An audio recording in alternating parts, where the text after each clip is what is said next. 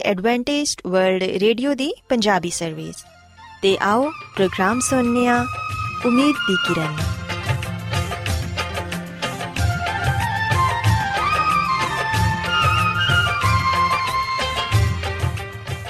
ਸਾਥਿਓ, ਮੈਂ ਤੁਹਾਡੀ ਮੇਜ਼ਬਾਨ ਫਰਾਜ਼ ਸਲੀਮ ਪ੍ਰੋਗਰਾਮ ਉਮੀਦ ਦੀ ਕਿਰਨ ਦੇ ਨਾਲ ਤੁਹਾਡੀ ਖidmat 'ਚ ਹਾਜ਼ਰ ਹਾਂ। ਮੇਰੇ ਵੱਲੋਂ ਪ੍ਰੋਗਰਾਮ ਸੁਣਨ ਵਾਲੇ ਸਾਰੇ ਸਾਥੀਆਂ ਨੂੰ ਮੇਰਾ ਪਿਆਰ ਭਰਾ ਸਲਾਮ, ਕਬੂਲ ਹੋਏ। ਸਾਥਿਓ ਉਮੀਦ ਕਰਨੀ ਹੈ ਕਿ ਤੁਸੀਂ ਸਾਰੇ ਖੁਦਾ ਤਾਲਾ ਦੇ ਫਜ਼ਲੋ ਕਰਮ ਨਾਲ ਖੈਰੀਅਤ ਨਾਲ ਹੋ ਤੇ ਸਾਡੀ ਇਹ ਦੁਆ ਹੈ ਕਿ ਤੁਸੀਂ ਸਦਾ ਖੁਸ਼ ਰਹੋ ਸਲਾਮਤ ਰਹੋ ਤੇ ਖੁਦਾ ਤਾਲਾ ਤੁਹਾਨੂੰ ਆਪਣੀਆਂ ਬਹੁਤ ਸਾਰੀਆਂ ਬਰਕਤਾਂ ਨਾਲ ਨਵਾਜ਼ੇ ਸਾਥਿਓ ਇਸ ਤੋਂ ਪਹਿਲਾਂ ਕਿ ਅੱਜ ਦੇ ਪ੍ਰੋਗਰਾਮ ਨੂੰ ਸ਼ੁਰੂ ਕੀਤਾ ਜਾਏ ਮੈਂ ਚਾਹਾਂਗੀ ਕਿ ਸਭ ਤੋਂ ਪਹਿਲੇ ਤੁਸੀਂ ਪ੍ਰੋਗਰਾਮ ਦੀ ਤਫਸੀਲ ਸੁਣ ਲਵੋ ਤੇ ਅੱਜ ਦੇ ਪ੍ਰੋਗਰਾਮ ਦੀ ਤਫਸੀਲ ਕੁਝ ਇਸ ਤਰ੍ਹਾਂ ਹੈ ਕਿ ਪ੍ਰੋਗਰਾਮ ਦਾ ਆਗਾਜ਼ ਇੱਕ ਗੀਤ ਨਾਲ ਹੋਏਗਾ ਤੇ ਗੀਤ ਦੇ ਬਾਅਦ ਸਿਹਤ ਦਾ ਪ੍ਰੋਗਰਾਮ ਤੰਦਰੁਸਤੀ, ਹਜ਼ਾਰ ਨਿਮਤ ਤੁਹਾਡੀ ਖidmat 'ਚ ਪੇਸ਼ ਕੀਤਾ ਜਾਏਗਾ ਤੇ ਸਿਹਤ ਦੇ ਹਵਾਲੇ ਤੋਂ ਤੁਹਾਨੂੰ ਮਫੀਦ مشਵਰੇ ਦਿੱਤੇ ਜਾਣਗੇ, ਜਿਨ੍ਹਾਂ ਤੇ ਅਮਲ ਕਰਕੇ ਤੁਸੀਂ ਨਾ ਸਿਰਫ ਆਪਣੀ, ਬਲਕਿ ਆਪਣੇ ਖਾਨਦਾਨ ਦੀ ਸਿਹਤ ਦਾ ਵੀ ਖਿਆਲ ਰੱਖ ਸਕਦੇ ਹੋ। ਤੇ ਸਾਥੀਓ, ਪ੍ਰੋਗਰਾਮ ਦੇ ਆਖਿਰ 'ਚ ਖੁਦਾ ਦੇ ਖਾਦਮ, ਅਜ਼ਮਤ ਇਮਨੁਅਲ ਖੁਦਾਵੰਦ ਦੇ ਅਲਾਹੀ ਪਾਕਲਾਮ ਚੋਂ ਪੈਗਾਮ ਪੇਸ਼ ਕਰਨਗੇ। ਉਮੀਦ ਕਰਨੇ ਆ ਕਿ ਅੱਜ ਦੇ ਪੈਗਾਮ ਦੇ ਜ਼ਰੀਏ ਯਕੀਨਨ ਤੁਸੀਂ ਖੁਦਾਵੰਦ ਕੋਲੋਂ ਬਰਕਤ ਪਾਓਗੇ ਸੋ ਆਓ ਸਾਥੀਓ ਪ੍ਰੋਗਰਾਮ ਦਾ ਆਗਾਜ਼ ਇਸ ਰੂਹਾਨੀ ਗੀਤ ਨਾਲ ਕਰਨੀ ਆ ਤੁਸੀਂ ਗਾਓ ਸਨਾ ਗਾਓ ਸਨਾ ਤੁਸੀਂ ਆਪਣੀ ਤੁਸੀਂ ਗਾਓ ਸਨਾ ਗਾਓ ਸਨਾ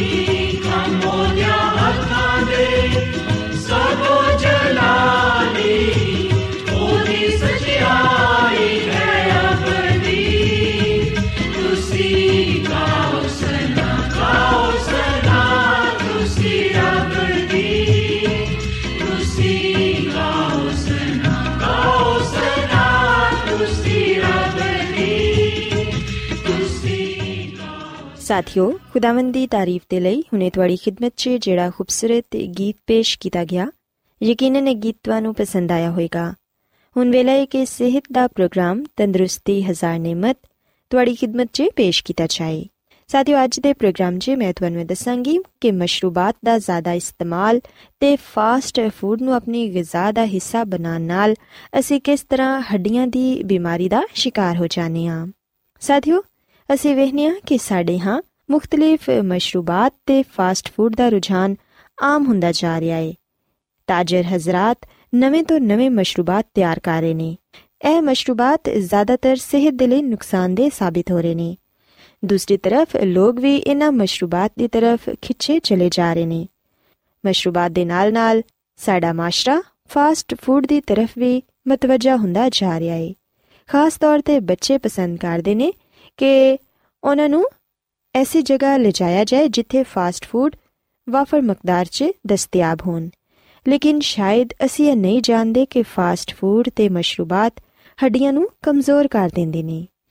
ਸਾਥੀਓ, ਪਿਛਲੇ ਕਈ ਸਾਲਾਂ ਤੋਂ ਸਾਡੇ ਹਾਂ ਹੱਡੀਆਂ ਦੀਆਂ ਬਿਮਾਰੀਆਂ 'ਚ ਬਹੁਤ ਜ਼ਿਆਦਾ ਇਜ਼ਾਫਾ ਹੋ ਰਿਹਾ ਹੈ ਖਾਸ ਤੌਰ ਤੇ ਖਵਾਤੀਨ ਦੀਆਂ ਹੱਡੀਆਂ ਕਮਜ਼ੋਰ ਹੁੰਦੀਆਂ ਜਾ ਰਹੀਆਂ ਨੇ। ਹੱਡੀਆਂ ਦੇ ਵਾਧੇ ਹੋਏ ਇਹਨਾਂ ਵਾਕਿਆਤ ਨੂੰ ਦਿਨ ਬਦਿਨ ਕੰਟਰੋਲ ਕਰਨਾ ਮੁਸ਼ਕਿਲ ਹੁੰਦਾ ਜਾ ਰਿਹਾ ਹੈ ਇਥੋਂ ਤੱਕ ਕਿ ਅਗਰ ਅਸੀਂ ਚੰਦ ਗੱਲਾਂ ਤੇ ਅਮਲ ਪੈਰਾ ਹੋਵਾਂਗੇ, ਤੇ ਫਿਰ ਅਸੀਂ ਇਹਨਾਂ ਹੱਡੀਆਂ ਦੀਆਂ ਬਿਮਾਰੀਆਂ ਤੋਂ ਬਚ ਸਕਨੇ ਆ। ਬਲਕਿ ਆਪਣੇ ਆਪ ਨੂੰ ਬਹੁਤ ਸਾਰੇ ਹਾਦਸਾਤ ਤੋਂ ਮਹਿਫੂਜ਼ ਵੀ ਰੱਖ ਸਕਨੇ ਆ। ਸਾਥੀਓ, ਯਾਦ ਰੱਖੋ ਕਿ ਹੱਡੀਆਂ ਦੀ ਕਮਜ਼ੋਰੀ ਦੀ ਵੱਡੀ ਵਜ੍ਹਾ ਵਿਟਾਮਿਨ ਡੀ ਦੀ ਕਮੀ ਹੈ ਹੱਡੀਆਂ ਦੀ ਬਿਮਾਰੀ ਬੱਚਿਆਂ, ਬੁੱਢਿਆਂ, ਨੌਜਵਾਨਾਂ ਤੇ ਖਵਾਤੀਨ 'ਚ ਖਸੂਸਨ ਪਾਈ ਜਾਂਦੀ ਏ। ਇੰਦੀ ਵੱਡੀ ਵਜ੍ਹਾ ਨਾਕਸ ਖੁਰਾਕ ਏ। ਅਸੀਂ ਕੋਲਾ ਮਸ਼ਰੂਬਾਤ ਤੇ ਫਾਸਟ ਫੂਡ ਬੜੇ ਸ਼ੌਕ ਨਾਲ ਖਾਂਦੇ ਆ ਤੇ ਵਰਜ਼ਿਸ਼ ਕਰਨਾ ਬਿਲਕੁਲ ਪਸੰਦ ਨਹੀਂ ਕਰਦੇ ਤੇ ਨਾ ਹੀ ਵਿਟਾਮਿਨ ਡੀ ਨਾਲ ਭਰਪੂਰ ਮਤਵਾਜ਼ਨ ਖੁਰਾਕ ਲੈਣ ਦੀ ਤਰਫ ਮਤਵਜਾ ਹੁੰਨੇ ਆ ਇਹਦੇ ਇਲਾਵਾ ਸਾਥੀਓ, ਹੱਡੀਆਂ ਦੀ ਕਮਜ਼ੋਰੀ ਦੀ ਵੱਡੀ ਵਜ੍ਹਾ ਗੁਰਬਤ ਵੀ ਏ।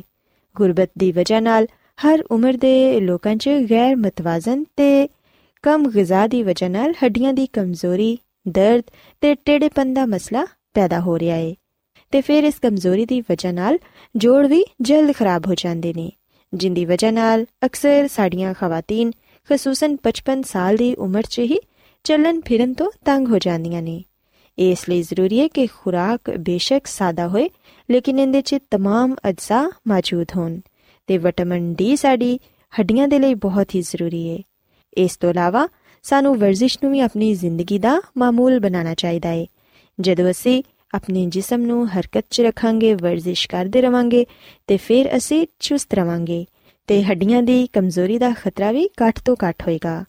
ਇਸ ਤੋਂ ਇਲਾਵਾ ਸਾਥੀਓ, ਸੂਰਜ ਦੀ ਰੋਸ਼ਨੀ ਵੀ ਜ਼ਰੂਰ ਹਾਸਿਲ ਕਰੋ, ਕਿਉਂਕਿ ਸੂਰਜ ਦੀ ਰੋਸ਼ਨੀ ਤੋਂ ਵੀ ਸਾਨੂੰ ਵਿਟਾਮਿਨ ਡੀ ਮਿਲਦੀ ਏ।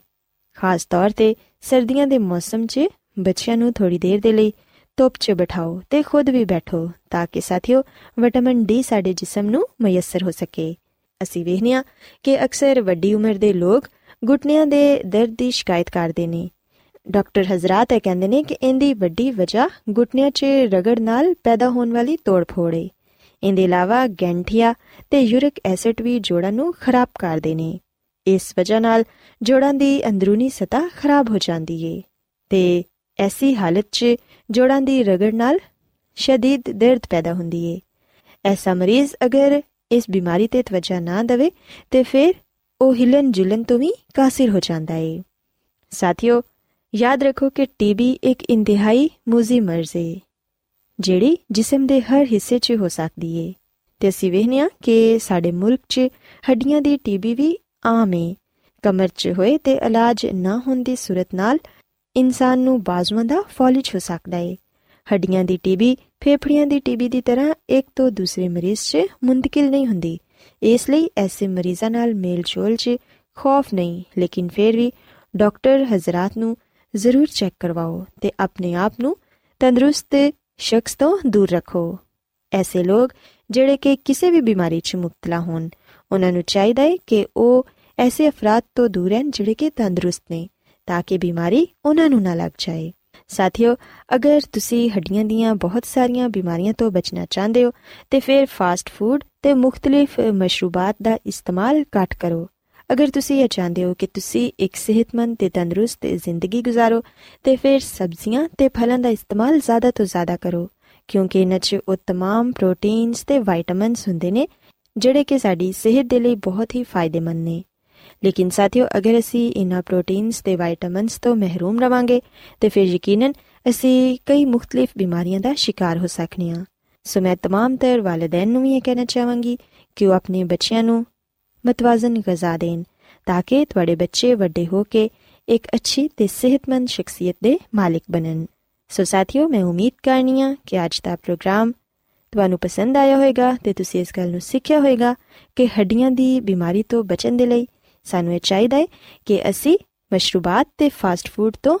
ਪਰਹੇਜ਼ ਕਰੀਏ ਤੇ ਮਤਵਾਜ਼ਨ ਗਿਜ਼ਾ ਦਾ ਇਸਤੇਮਾਲ ਕਰੀਏ ਸੋ ਮੇਰੀ ਇਹ ਦੁਆ ਹੈ ਕਿ ਖੁਦਾਵੰਦ ਖੁਦਾ ਤੁਹਾਡੇ ਨਾਲ ਹੋਣ ਤੇ ਤੁਹਾਨੂੰ ਸਾਰਿਆਂ ਨੂੰ ਸਿਹਤ ਤੇ ਤੰਦਰੁਸਤੀ عطا ਫਰਮਾਨ ਆਓ ਹੁਣ ਖੁਦਾਵੰਦ ਦੀ ਤਾਰੀਫ 'ਚ ਇੱਕ ਹੋਰ ਖੂਬਸੂਰਤ ਗੀਤ ਸੁਣਨੇ ਆ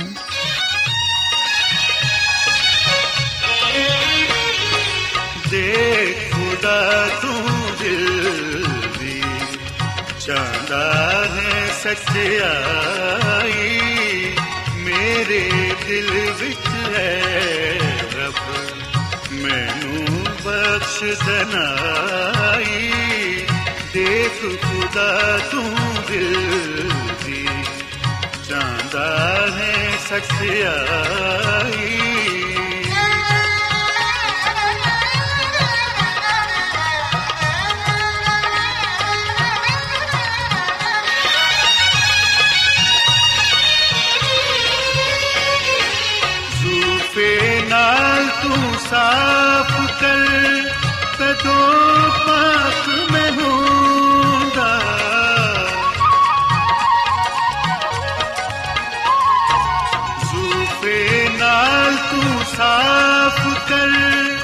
तो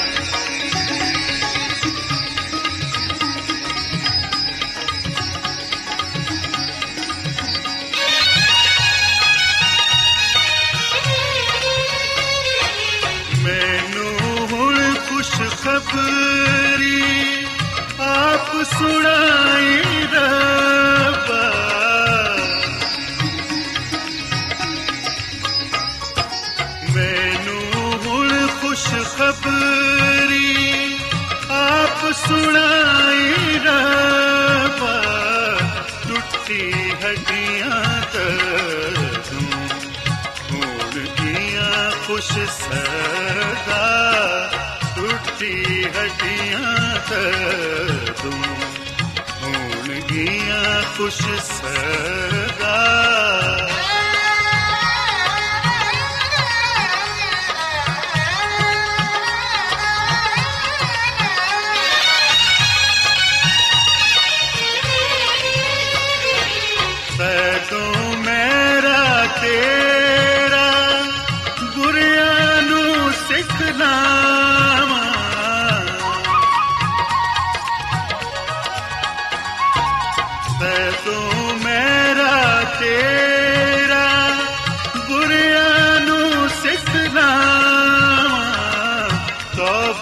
ਤਦ ਉਹ ਕਰਨਗੇ।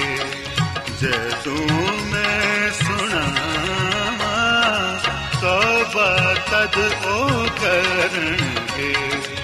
ਜਦੋਂ ਮੈਂ ਸੁਣਾਵਾਂ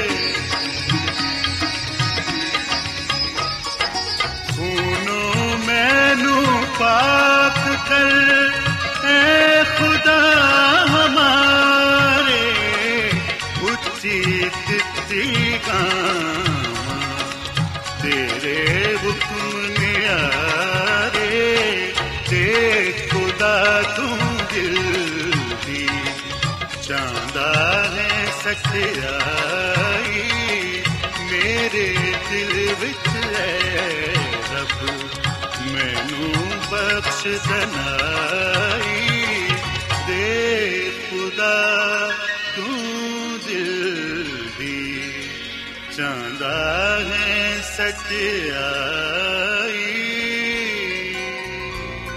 ਰੋਜ਼ਾਨਾ ਐਡਵੈਂਟਿਸਟ ਵਰਲਡ ਰੇਡੀਓ 24 ਘੰਟੇ ਦਾ ਪ੍ਰੋਗਰਾਮ।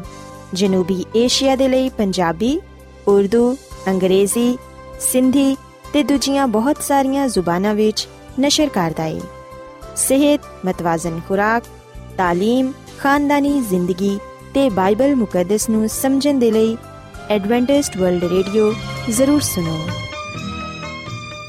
سامعین ਬਾਈਬਲ ਮੁਕੱਦਸ کی تعلیمات کو مزید سیکھنے کے لیے या अगर आपका कोई सवाल हो तो आप हमसे व्हाट्सएप के ज़रिए इस नंबर पर रबता कर सकते हैं।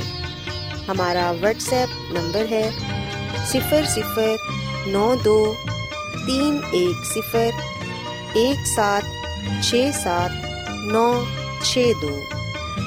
नंबर एक बार फिर नोट कर लें, zero zero nine two three one zero one seven six seven nine six two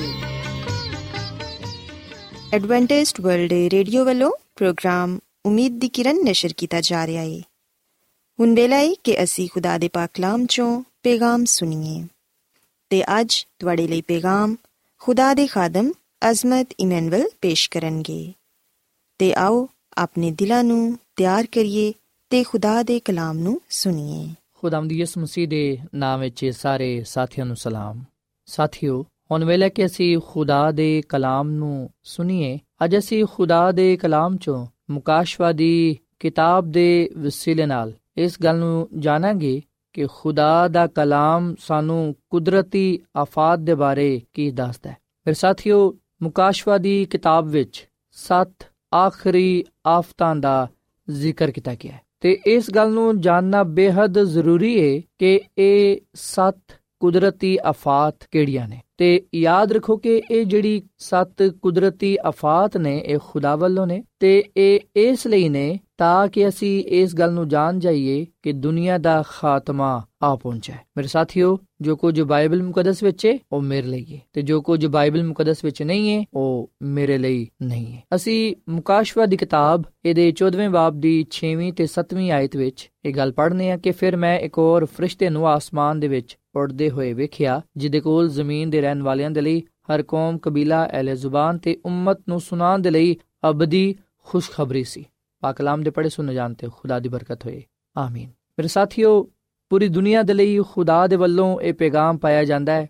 ਮੁਕਾਸ਼ਵਾ ਦੀ ਕਿਤਾਬ ਦੇ 14ਵੇਂ ਬਾਬ ਦੀ 6ਵੀਂ ਤੇ 7ਵੀਂ ਆਇਤ ਦੇ ਮੁਤਾਬਿਕ ਕਿ ਖੁਦਾ ਕੋਲੋਂ ਡਰੋ, ਉਹਦੀ ਤਮਜੀਦ ਕਰੋ, ਕਿਉਂ ਜੋ ਉਹਦੀ ਅਦਾਲਤ ਦਾ ਵੇਲਾ ਪਹੁੰਚਿਆ ਹੈ ਤੇ ਉਹਦੀ ਹੀ ਇਬਾਦਤ ਕਰੋ ਜਿਨੇ ਆਸਮਾਨ, ਜ਼ਮੀਨ, ਸਮੁੰਦਰ ਤੇ ਪਾਣੀ ਦੇ ਚਸ਼ਮੇ ਪੈਦਾ ਕੀਤੇ ਨੇ। ਸੋ ਬਾਈਬਲ ਮੁਕੱਦਸ ਦਾ ਇਹ ਹਵਾਲਾ ਸਾਨੂੰ ਇਹ ਗੱਲ ਸਿਖਾਉਂਦਾ ਹੈ ਕਿ ਮਸੀਹ ਯਸੂ ਮੇਰਾ ਤੇ ਤੁਹਾਡਾ ਖਾਲਿਕ ਤੇ ਮਾਲਿਕ ਹੈ ਉਹਨੇ ਹੀ ਪੂਰੀ ਕਾਇਨਾਤ ਨੂੰ ਬਣਾਇਆ ਹੈ 6 ਦਿਨ ਖੁਦਾ ਨੇ ਆਪਣੇ ਕੁਦਰਤੀ ਕੰਮ ਕਰਕੇ ਪੂਰੀ ਦੁਨੀਆ ਨੂੰ ਤਖਲੀਕ ਕੀਤਾ ਤੇ 7ਵਾਂ ਦਿਨ ਉਹਨੇ ਸਬਤ ਦਾ ਦਿਨ ਠਹਿਰਾਇਆ।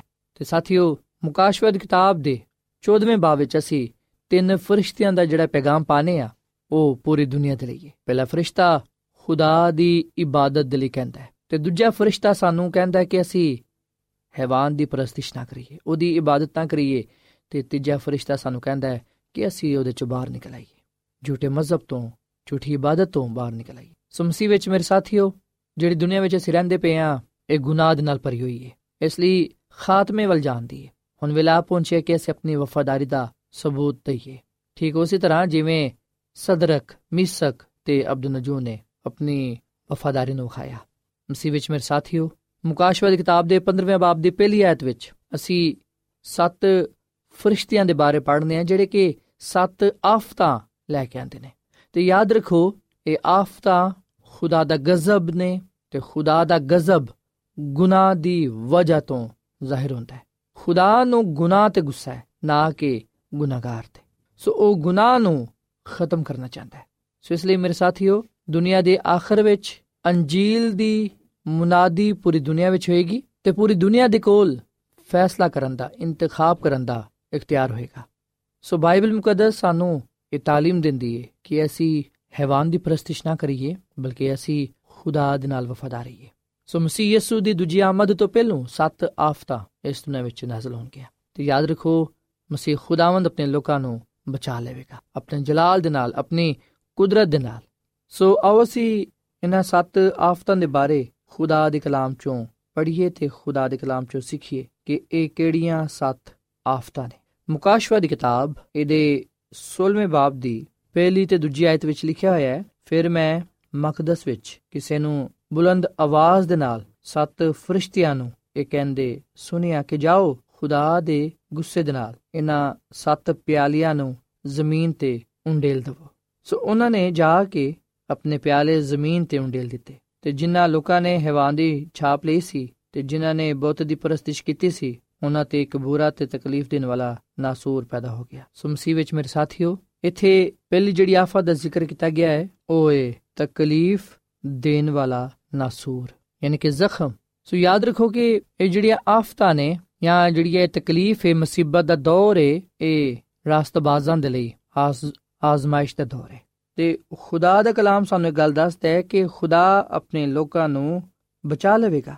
ਜ਼ਬੂਰ 46 ਦੀ ਪਹਿਲੀ ਆਇਤ ਵਿੱਚ ਲਿਖਿਆ ਕਿ ਖੁਦਾ ਸਾਡੀ ਪਨਾਹ ਤੇ ਕੂਵਤ ਹੈ ਤੇ ਮੁਸੀਬਤ ਵਿੱਚ ਮਦਦਗਾਰ। ਇਸ ਲਈ ਸਾਨੂੰ ਕੁਝ ਖੌਫ ਨਹੀਂ ਹੈ। ਭਾਵੇਂ ਜ਼ਮੀਨ ਉਲਟ ਜਾਏ ਤੇ ਭਾਵੇਂ ਪਹਾੜ ਸਮੁੰਦਰ ਦੀ ਤਹਿ ਵਿੱਚ ਚਲੇ ਜਾਣ। ਸੋ ਮੇਰੇ ਸਾਥੀਓ, ਪਹਿਲੀ ਆਫਤ ਮੁਸੀਬਤ ਤੇ ਤਕਲੀਫ ਦਾ ਦੌਰ ਹੋਏਗਾ, ਯਾਨੀ ਕਿ ਇਹ ਸ਼ੁਰੂਆਤ ਹੋਏਗੀ, ਜਿਹਦੇ ਵਿੱਚ ਰਾਸਤਬਾਜ਼ਾਂ ਨੂੰ ਇਮਾਨਦਾਰਾਂ ਨੂੰ ਖੁਦਾ ਦੇ ਨਾਲ ਵਫਾਦਾਰ ਰਹਿਣ ਦੀ ਜ਼ਰੂਰਤ ਹੋਏਗੀ ਫਿਰ ਅਸੀਂ ਵੇਖਨੇ ਕਿ ਜਿਹੜੀ ਦੂਜੀ ਆਫਤ ਹੈ ਉਹ ਹੈ ਸਮੁੰਦਰ ਦਾ ਖੂਨ ਬਣ ਜਾਣਾ ਮੁਕਾਸ਼ਵਾ ਦੀ ਕਿਤਾਬ ਦੇ 16ਵੇਂ ਬਾਬ ਦੀ ਤੀਜੀ ਆਇਤ ਵਿੱਚ ਲਿਖਿਆ ਹੋਇਆ ਹੈ ਕਿ ਸਮੁੰਦਰ ਸਾਰਾ ਖੂਨ ਬਣ ਗਿਆ ਤੇ ਜਾਨਦਾਰ ਮਾਰ ਗਏ ਸਾਥੀਓ ਤੁਹਾਨੂੰ ਯਾਦ ਹੋਏਗਾ ਬਜ਼ੁਰਗ موسی ਦੇ ਦੌਰ ਵਿੱਚ ਵੀ ਇਹ ਆਫਤ ਆਈ ਸੀ ਸੋ ਯਾਦ ਰੱਖੋ ਕਿ ਮੁਕਾਸ਼ਵਾ ਦੀ ਕਿਤਾਬ ਵਿੱਚ ਜਿਹੜਾ ਲਫ਼ਜ਼ ਸਮੁੰਦਰ ਹੈ ਜਾਂ ਪਾਣੀ ਹੈ ਇਹ ਲੋਕਾਂ ਨੂੰ ਜ਼ਾਹਿਰ ਕਰਦਾ ਹੈ ਤੇ ਜਿਹੜਾ ਖੂਨ ਹੈ ਦਰਸਲ ਉਹ ਕੀਮਤ ਤੇ ਇਖਤਿਆਰ ਨੂੰ ਜ਼ਾਹਿਰ ਕਰਦਾ ਹੈ। ਔਰ ਅਸੀਂ ਵੇਖਨੇ ਕਿ ਇਸ ਜਗ੍ਹਾ ਤੇ ਸਾਨੂੰ ਇਹ ਗੱਲ ਦੱਸੀ ਜਾਂਦੀ ਹੈ ਕਿ ਦੂਜੀ ਜਿਹੜੀ ਆਫਤ ਇਸ ਦੁਨੀਆਂ ਵਿੱਚ ਆਏਗੀ, ਉਹ ਹੈ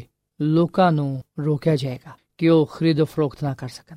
ਹੈਵਾਨ ਦੀ ਜਿਹੜੀ ਛਾਪ ਹੈ ਉਹ ਲੋਕਾਂ ਨੂੰ ਰੋਕੇਗੀ। ਫਿਰ ਇਸ ਤੋਂ ਇਲਾਵਾ ਅਸੀਂ ਵੇਖਨੇ ਕਿ ਜਿਹੜੀ ਤੀਜੀ ਆਫਤ ਹੈ ਉਹਦੇ ਵਿੱਚ ਵੀ ਅਸੀਂ ਇਹ ਗੱਲ ਪੜ੍ਹਨੇ ਕਿ ਦਰਿਆਵਾਂ ਤੇ ਪਾਣੀਆਂ ਦਾ ਜਿਹੜਾ ਪਾਣੀ ਹੈ ਉਹ ਖੂਨ ਬਣ ਜਾਂਦਾ ਹੈ। ਮਸੀਹ ਵਿੱਚ ਮੇਰੇ ਸਾਥੀਓ, ਇਸ ਤੋਂ ਮੁਰਾਦ ਖੁਦਾ ਦੇ ਲੋਕਾਂ ਦਾ ਖੂਨ ਬਹਾਇਆ ਜਾਂਦਾ ਹੈ। ਜਿਹਦੇ ਵਿੱਚ ਅਸੀਂ ਵੇਖਨੇ ਕਿ ਖੁਦਾ ਅਦਾਲਤ ਕਰੇਗਾ, ਇਨਸਾਫ ਕਰੇਗਾ। ਸੋ ਤੀਜੀ ਆਫਤ ਵਿੱਚ ਅਸੀਂ ਰਾਸਤਬਾਜ਼ਾਂ ਦੀ ਸ਼ਹਾਦਤ ਨੂੰ ਪਾਣੇ ਆ ਖੁਦਾ ਦੇ ਵਫਾਦਾਰ ਲੋਕਾਂ ਦਾ ਸਤਾਇਆ ਜਾਣਾ, ਉਹਨਾਂ ਨੂੰ ਸ਼ਹੀਦ ਕੀਤਾ ਜਾਣਾ, ਇਹਦੇ ਬਾਰੇ ਅਸੀਂ ਪੜਨ ਵਾਲੇ ਬੰਨੇ ਆ ਫਿਰ ਜਿਹੜੀ ਚੌਥੀ ਆਫਤ ਹੈ ਉਹ ਹੈ ਸੂਰਜ ਦਾ ਜਲ ਜਾਣਾ।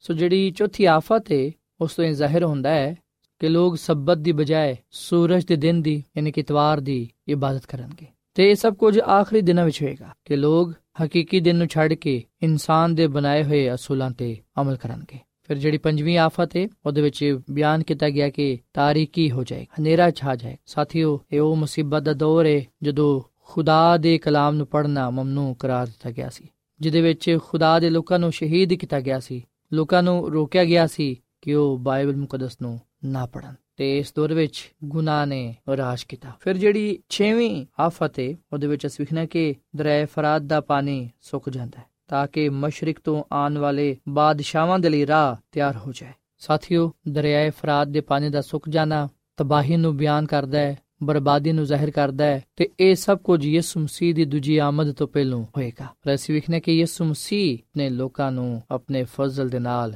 ਬਚਾ ਲਵੇਗਾ। ਤੇ ਸਾਥੀਓ 6ਵੀਂ ਆਫਤ ਦੇ ਬਾਅਦ ਖੁਦਾ ਦਾ ਕਲਾਮ ਸਾਨੂੰ ਇਹ ਗੱਲ ਦੱਸਦਾ ਹੈ ਕਿ ਸਤਵਾਂ ਜਿਹੜਾ ਕੰਮ ਹੋਏਗਾ, ਉਹ ਯਿਸੂ ਮਸੀਹ ਦੀ ਦੂਜੀ ਆਮਦ ਹੋਏਗੀ। ਬਾਦਸ਼ਾਹਾਂ ਦਾ ਬਾਦਸ਼ਾਹ, ਸ਼ਹਿਨਸ਼ਾਹਾਂ ਦਾ ਸ਼ਹਿਨਸ਼ਾਹ ਖੁਦਾਵੰਦ ਯਿਸੂ ਮਸੀਹ ਇਸ ਦੁਨੀਆਂ ਵਿੱਚ ਆਏਗਾ ਤੇ ਉਹ ਆਪਣੇ ਲੋਕਾਂ ਨੂੰ ਆਪਣੇ ਨਾਲ ਲੈ ਜਾਏਗਾ। ਸੋ ਮਸੀਹ ਵਿੱਚ ਮੇਰੇ ਸਾਥੀਓ, ਮੇਰੇ ਅਜ਼ੀਜ਼ੋ, ਮੇਰੇ ਦੋਸਤੋ, ਅੱਜ ਦੇ ਕਲਾਮ ਵਿੱਚ ਸਾਡੇ ਲਈ ਇਹ ਪੈਗਾਮ ਪਾਇਆ ਜਾਂਦਾ ਹੈ ਕਿ ਖੁਦਾ ਆਪਣੇ ਲੋਕਾਂ ਨੂੰ ਆਪਣੇ ਵੱਲ ਬੁਲਾਉਂਦਾ ਹੈ। ਖੁਦਾ ਲੋਕਾਂ ਨੂੰ ਬਚਾਉਣ ਦੀ ਕੁਦਰਤ ਰੱਖਦਾ ਹੈ। ਸੋ ਪਹਿਲੀ ਆਫਤ ਵਿੱਚ ਅਸੀਂ ਜਿਸਮਾਨੀ ਅਜ਼ੀਅਤ ਪਾਣੇ ਆ ਜਿਹਦੇ ਵਿੱਚ ਅਸੀਂ ਵੇਖਨੇ ਕਿ ਖੁਦਾ ਆਪਣੇ ਲੋਕਾਂ ਨੂੰ ਬੁਲਾਉਂਦਾ ਕਿ ਮੇਰੇ ਕੋਲ ਆ ਜਾਓ ਤਾਂ ਕਿ ਮੈਂ ਤੁਹਾਨੂੰ ਜਿਸਮਾਨੀ ਸਲਾਮਤੀ ਬਖਸ਼ਾਂ। ਦੂਜੀ ਆਫਤ ਵਿੱਚ ਅਸੀਂ ਮੁਆਸ਼ੀ ਤਬਾਹੀ ਪਾਣੇ ਆ ਜਿਹਦੇ ਵਿੱਚ ਖੁਦਾ ਸਾਨੂੰ ਆਪਣੇ ਕੋਲ ਬੁਲਾਉਂਦਾ ਕਿ ਅਸੀਂ ਆਪਣੀ ਮਾਸ਼ੀ ਸਲਾਮਤੀ ਨੂੰ ਪਾਈਏ। ਤੀਜੀ ਆਫਤ ਵਿੱਚ ਅਸੀਂ ਤਬਾਹੀ ਪਾਣੇ ਆ ਪਰ ਖੁਦਾ ਸਾਨੂੰ ਆਪਣੇ ਕੋਲ ਇਸ ਲਈ ਬੁਲਾਉਂਦਾ ਹੈ ਕਿ ਅਸੀਂ ਮਸੀਹ ਯਿਸੂ ਵਿੱਚ ਮਹਿਫੂਜ਼ ਹੋ ਜਾਈਏ, ਬਚ ਜਾਈਏ। ਪਰ ਜਿਵੇਂ ਆਫਤ ਵਿੱਚ ਅਸੀਂ ਵਿਖਣਾ ਕਿ ਗੁਨਾਹ ਦੀ ਤਾਰੀਕੀ ਪਾਈ ਜਾਂਦੀ ਏ, ਜਿਹਦੇ ਵਿੱਚ ਖੁਦਾ ਸਾਨੂੰ ਆਪਣੇ ਕੋਲ ਬੁਲਾਉਂਦਾ ਕਿ ਅਸੀਂ ਉਹਦੀ ਸੱਚੀ ਇਬਾਦਤ ਕਰੀਏ। ਤੇ ਛੇਵੀਂ ਆਫਤ ਵਿੱਚ ਅਸੀਂ ਵਿਖਣਾ ਕਿ ਜੰਗ ਤੇ ਵਬਾ ਪਾਣੇ ਆ ਪਰ ਖੁਦਾ ਸਾਨੂੰ ਆਪਣੇ ਕੋਲ ਬੁਲਾਉਂਦਾ ਕਿ ਅਸੀਂ ਸ਼ਰੀਰਾਂ ਦੇ ਨਾਲ ਕਿਧਰੇ ਬਰਬਾਦ ਨਾ ਹੋ ਜਾਈਏ। ਸੋ ਮਸੀਹ ਵਿੱਚ ਮੇਰੇ ਸਾਥੀਓ, ਸਾਡਾ ਕੀ ਫੈਸਲਾ ਹੈ? ਆਇਆ ਅਸੀਂ ਬਚਣਾ ਚਾਹਨੇ ਆ ਜਾਂ ਕਿ ਨਹੀਂ? ਯਿਸੂ ਮਸੀਹ ਬਹੁਤ ਜਲਦੀ ਇਸ ਦੁਨੀਆਂ ਵਿੱਚ ਆਉਣ ਵਾਲਾ ਹੈ, ਉਹਦੀ ਦੂਜੀ ਆਮਦ ਹੋਣ ਵਾਲੀ ਹੈ ਇਸ ਤੋਂ ਪਹਿਲਾਂ ਕਿ ਉਹ ਆਏ, ਆਓ ਅਸੀਂ ਆਪਣੇ ਆਪ ਨੂੰ ਯਿਸੂ ਮਸੀਹ ਦੇ ਹੱਥਾਂ ਵਿੱਚ ਦੇ ਦਈਏ, ਤਾਂ ਕਿ ਖੁਦਾਵੰਦ ਸਾਡੇ ਜ਼ਿੰਦਗੀਆਂ ਵਿੱਚ ਇੱਜ਼ਤ ਤੇ ਜਲਾਲ ਪਾਏ।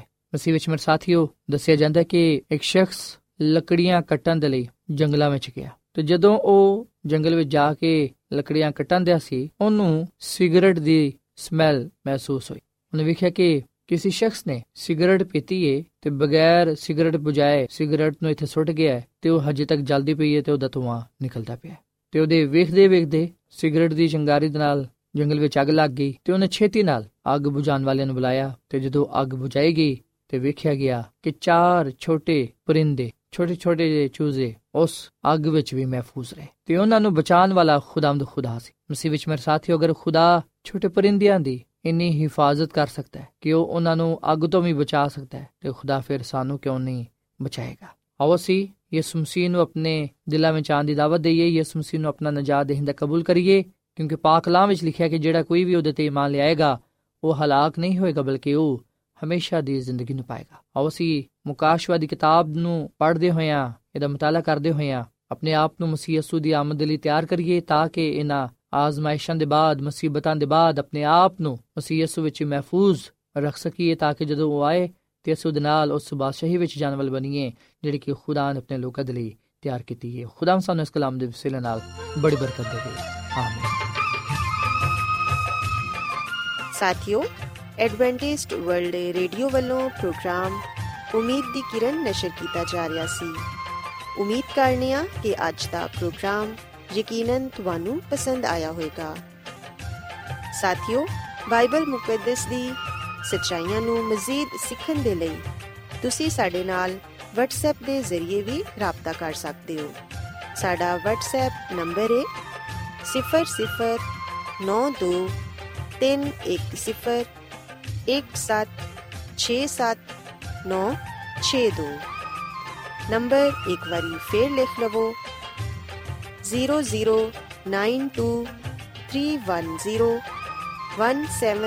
0092311767962 ਸਾਥਿਓ, ਕੱਲ ਇਸੇ ਵੇਲੇ ਤੇ ਇਸੇ ਫ੍ਰੀਕਵੈਂਸੀ ਤੇ ਦੁਬਾਰਾ ਤੁਹਾਡੇ ਨਾਲ ਮੁਲਾਕਾਤ ਹੋਏਗੀ। ਹੁਣ ਆਪਣੀ ਮੇਜ਼ਬਾਨ ਫਰਾਜ਼ ਸਲੀਮ ਨੂੰ ਇਜਾਜ਼ਤ ਦਿਓ। ਰੱਬ ਰਾਖਾ।